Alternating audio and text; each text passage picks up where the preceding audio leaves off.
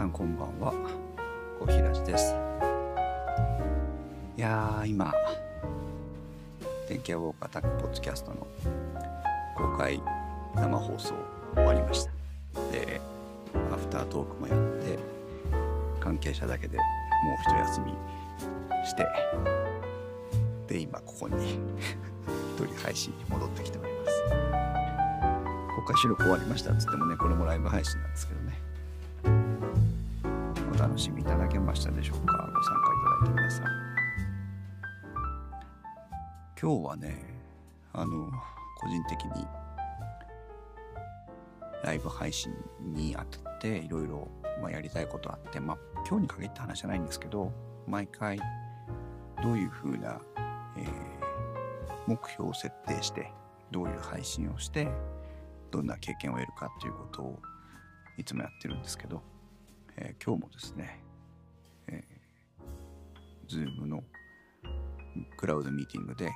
皆さんと6人かな、今日は全員で参加して配信をして、で、それを終えて、その経験を生かしたいなと思って取り組んだんですけど、やろうとしたことが、Zoom クラウドミーティングスで、いわばポッドキャスト収録をしようと思った時に、どうなのかっていうことを考えると、一番は音声ですよね。だから音声がいかに綺麗に YouTube に配信できるかっていうことを一つの取り組みで、考えてました。で、Zoom っていうのはノイズキャンセルの機能とか、ビデオチャットですからね、いろんな、会話を明瞭に聞こえるためのいろんな機能があるんですけど、その癖、特徴みたいなものをつかまないと、やっぱりそのちょっと足りない部分、行き届かない部分が出てくるので、それの経験を得るための挑戦が一つ。これは今日はうまくいきましたね。結構 Zoom って話す人が重なっちゃうと一気に聞こえにくくなるっていう現象があるのを、あやこさんいらっしゃいませ。コーヒーさんの音声がクリアに聞けるとか、耳拭くってありがとうございます。そんな。今日はいつもより声を張ってますよ。公開収録もしてたんでね。で、私の音声は直接 YouTube に配信してるので、ここで今語ってるのと大して変わらないんですけど、ノートパソコンの排気音がちょっと、今日はマイクがコンデンサーマイクしかなかったので、そういったノイズを拾ってしまうので、ちょっとうるさかったなっていう失敗はあったんですが、私の音声は私の音声で、皆さんの Zoom の音声を、パソコンからミキサーを経由して配信するための機材に流してました。で、これは各自のバランス調整は最初にできたのでよかったんですけど、心配してたその音が、発話がかぶった時の音の途切れ方、まだ聞き直してないのでどうか分かりませんけど、おそらく聞き取りにくいことではない、重なって聞こえないっていう部分はありますけど、不自然なノイズキャンセルが効いてる雰囲気はなかったと思うんです。で、それは全員がイヤホンをしてたから、ヘッドホンをしてたからと、実は単純にそれだけの話なんですね。Zoom クラウドミーティングスでポッドキャスト収録をしたいとか、Zoom に限りませんけど、ポッドキャスト収録する場合には、マイクの選択もさることながら、イヤホンなりヘッドホンなりをしっかりして、音漏れをしないようにするのが結構大事です。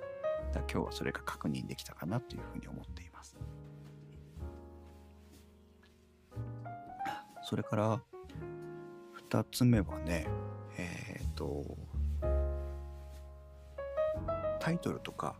テロップとかタイムテーブルとか、いわゆる Zoom の映像以外のものを画面に映すんですけど、実は今日はこれは失敗しました。これはね、残念、本当に残念です。何をしてたかというと、ノートパソコンで、OBS という配信ツールを使って、オーバーレイ表示用のフレームとかを映すんですけど、ノートパソコンがねちょっとなんかこう高性能なんだけど熱に弱いんですよ。熱暴走をしようとする、なんか発熱が高くなると一気に動作が悪くなっちゃう性質があってね。でこれが今日はっきりしたのが、内蔵で、CPU に搭載されているグラフィックチップと、それからいわゆるパソコンで、デスクトップパソコンでいうとこのグラボグラフィックボード、グラフィックカードとか言ったりしますが、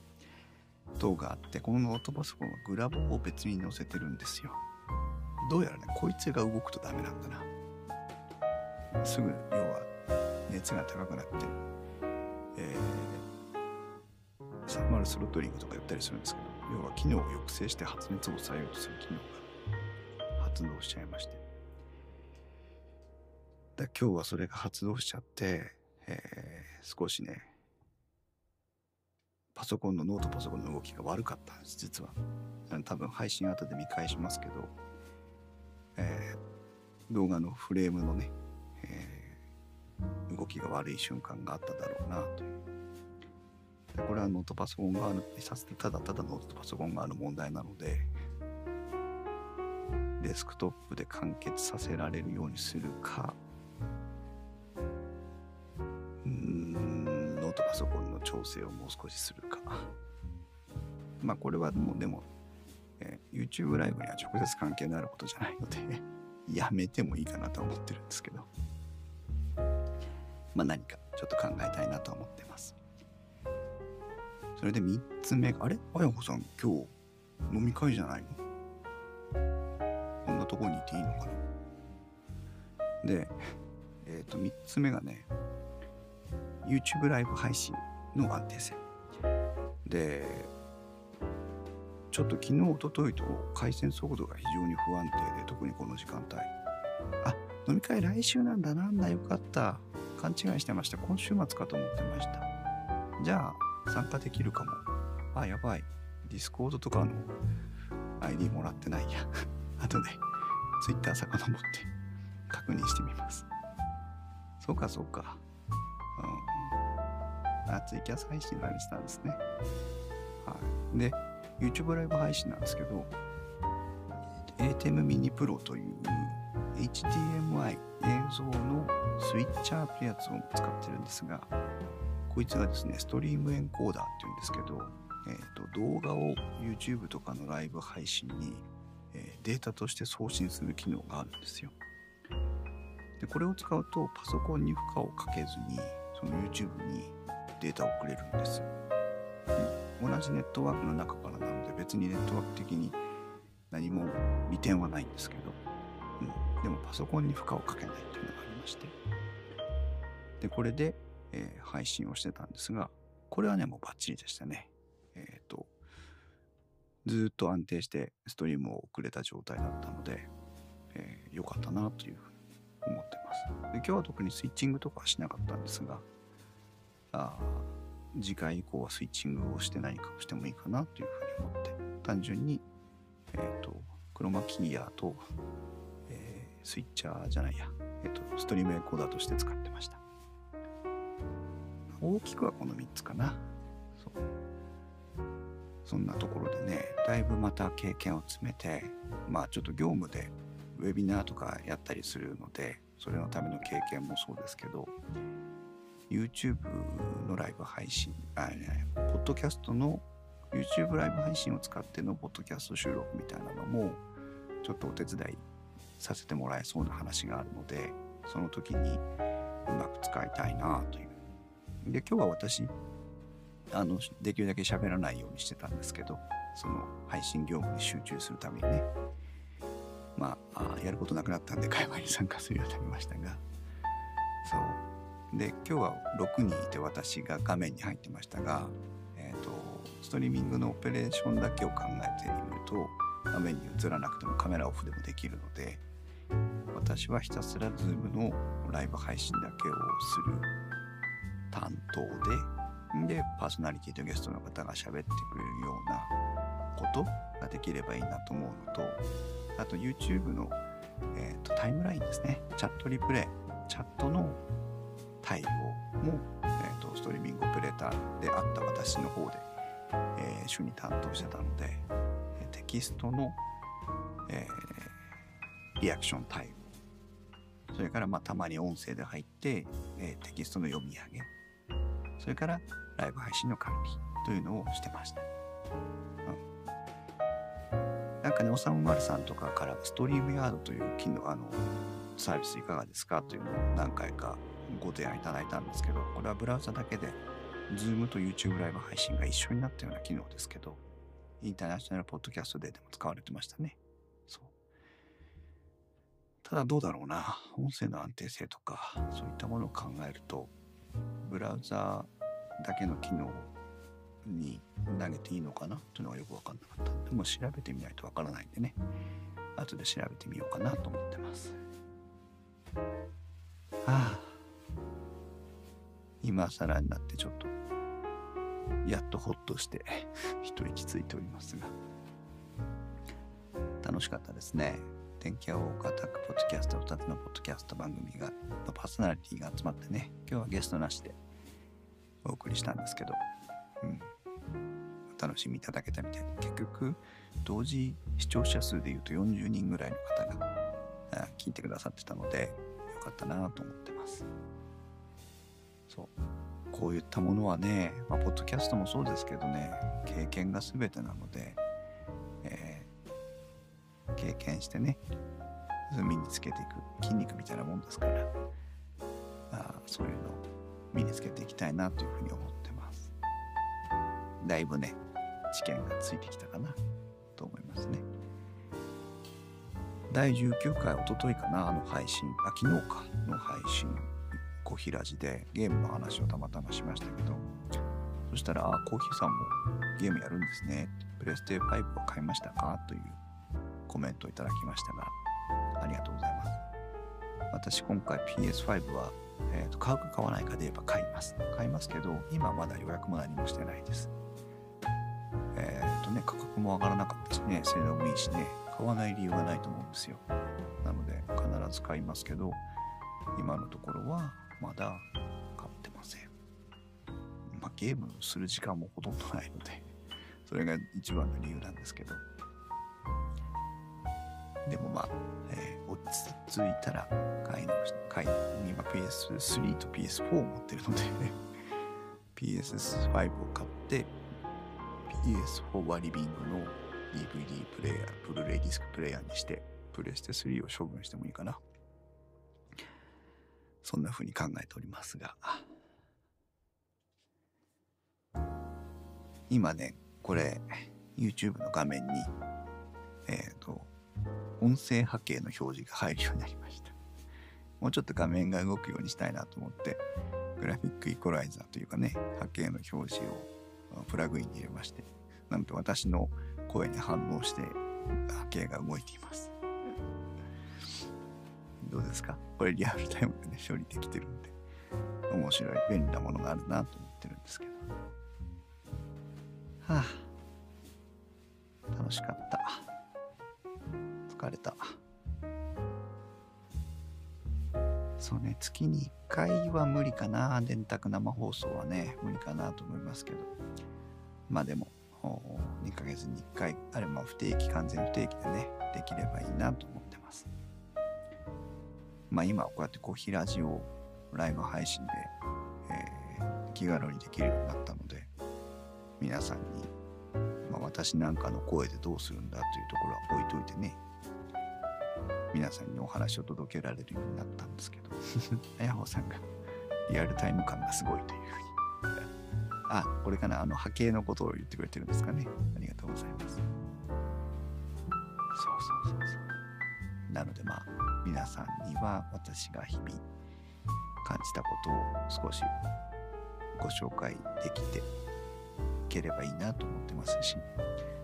天気予報もね、実はね、今年ものすごいハイペースで配信してるんですよ。ハイペースってもね、毎週やってる人たちを差し置いてハイペースなんだって話ですけど、多分今年に入って30回ぐらい、ライト回もカメラ回も含めてですけど、配信できてるような気がします。最初はね、チルリンさんいらっしゃいませ。ありがとうございます。最初はコロナのね、ステイホームの取り組みでいっぱい YouTube 聞いてもらいたいなと思って一生懸命収録して配信してたんですけど、まあなんとなくそのペースに慣れたので配信回数を、まあ、高いまま維持できてるんですけど、2週に1回ぐらいのペースで配信できてるのかな。電気屋としてはね、異例の配信ペースなんですが、まあ小平寺がそれよりさらにこう短いペースで配信できるようになったのでうん、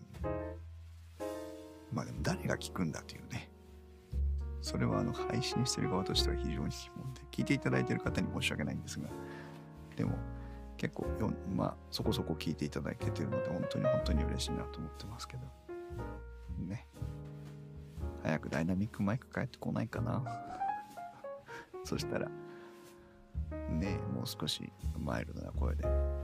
ああ、チルミンさんありがとうございます。聞きます癒しですだってありがとうございますね。え、なんかでも耳元で誰かの声を聞くっていうのは意外と癒しなんですね。私もほとんど精神安定剤じゃないかって思うような人がいたりしますけど気軽にね、こういうラジオ、まあラジオ今でもねありますけど、ラジオの他にもこうやって皆さんの都合で聴ける配信が増えてきていい時代になったなというふうに思ってます。私自身もね、一ポッドキャストリスナーとしていい時代になったなと思ってます。あー、配信終わったからと思ってビールぐいっと飲んだら結構なんか回ってきちゃいました。私お酒そんなに強くないので、配信中顔真っ赤にしてると嫌だなと思って今日前半はお茶とかポカリスエットとかを飲んでたんですけど、後半ビールを飲んでまだ一缶飲み終わってないんですよ。もう配信